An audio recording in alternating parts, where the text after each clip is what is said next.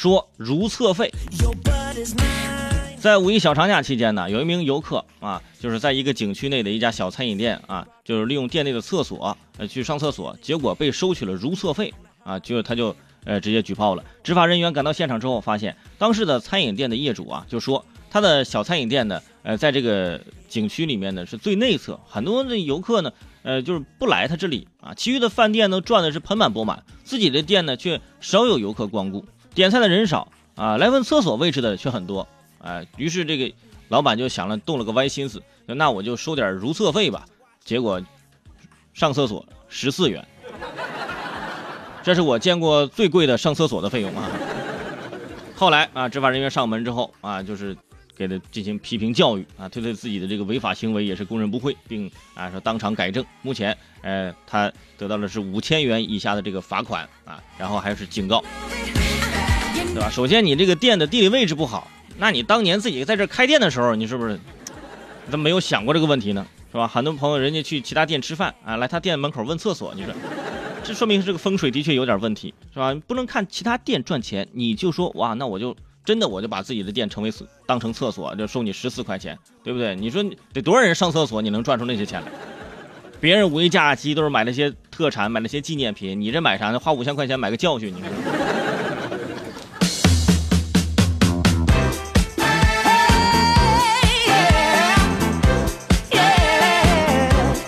说六六六，呃，江苏常熟啊，这个小伙子徐某本想和呃有一个老板谈一谈投资的事儿，因为对方没有接电话，于是那徐某就发了好几条这个威胁短信，啊，要求老板立即打六百六十六万过来，不然就要对其家人动手。老板吓得报警了，徐某当天就被抓了。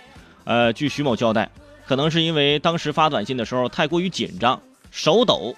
多打了个六，本来只想要六十六万啊，结果打了个六百六十六万。你看这个多个六，你这个性质就已经不一样了，那数额特别巨大，你说？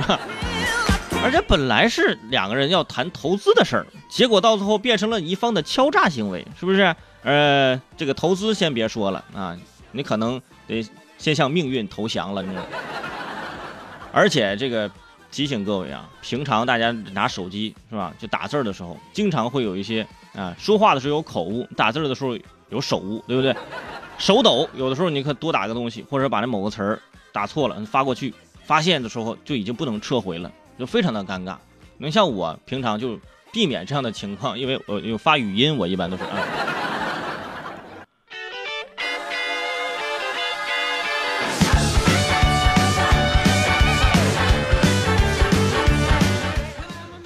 说，女厕所。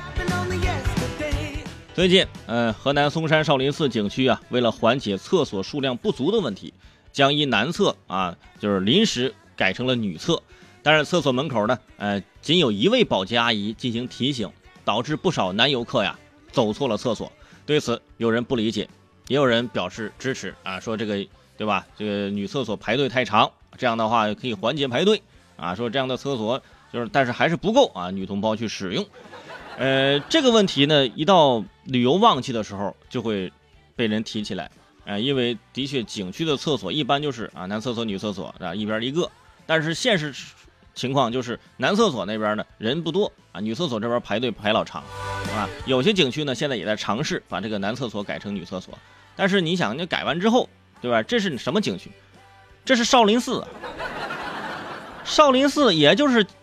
在这个节假日啊，游客多的时候，他需要女厕所啊。平常没人，人家只需要男厕所，是不是？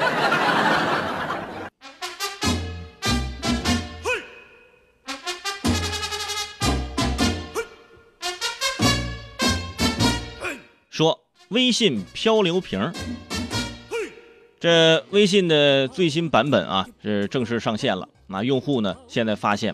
那除了这个呃朋友圈的一个月可见这个新的功能之外，还有人看到了，哎，漂流瓶的功能不见了。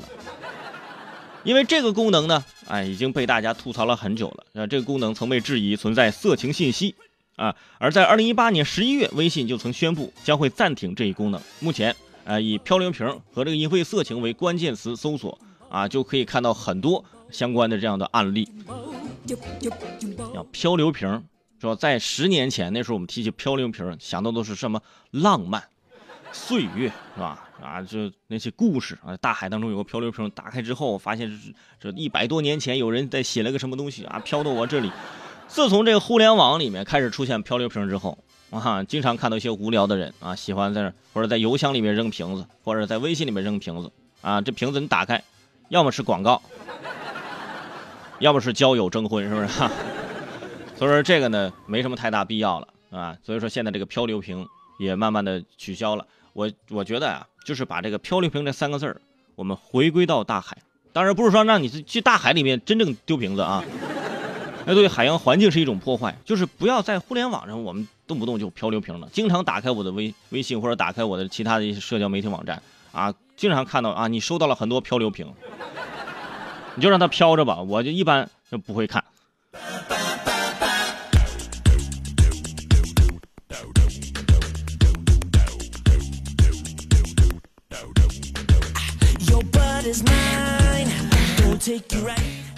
说越野车队，最近有一个越野车队啊，就登上了这个热搜头条。说是在四川有一支越野车队啊，在景点啊叫格聂之眼啊驾车啊绕圈碾压植被遭到破坏。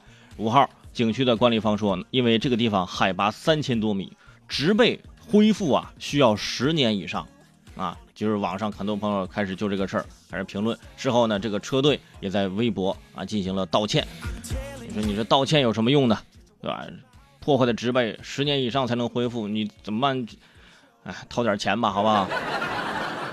想办法恢复一下，或者是你以后啊，你开着越野车，你们去越野的时候呢，拉上点树苗，是不是？你到哪你也多种点树啊。很多朋友喜欢这个越野啊，喜欢开着车到处去看看一看啊，喜欢这种纵横驰骋的这种感觉。但是你是驰骋了，但是你这个车压过的地方呢，就可能十年之后才会长出植被。也是提醒大家啊，我们在这个旅游的时候啊，出去越野就是自驾游的时候呢，一定要爱护啊这个地方的这个植被啊，不要再做这样的事情。那以后你们发现这样的事情呢，也可以去在网上曝光。而且大家都知道，一般喜欢开越野车的。是吧？上面车上印着国家地理的是吧？都是一些中年油腻大叔，对。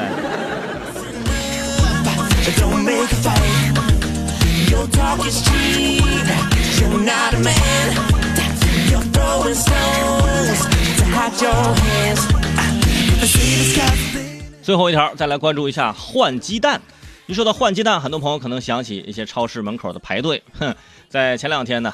北京昌平一社区的便利店举办了一个活动，叫“捡一斤狗粪换一斤鸡蛋”的活动。活动中，有位大妈捡了三袋狗粪来换鸡蛋，啊，换到鸡蛋的直接缺货了。呃，举办活动的康先生说呢，啊，仅一天就收到了一百斤狗粪，希望宠物主人呢可以主动一起维护社区的环境。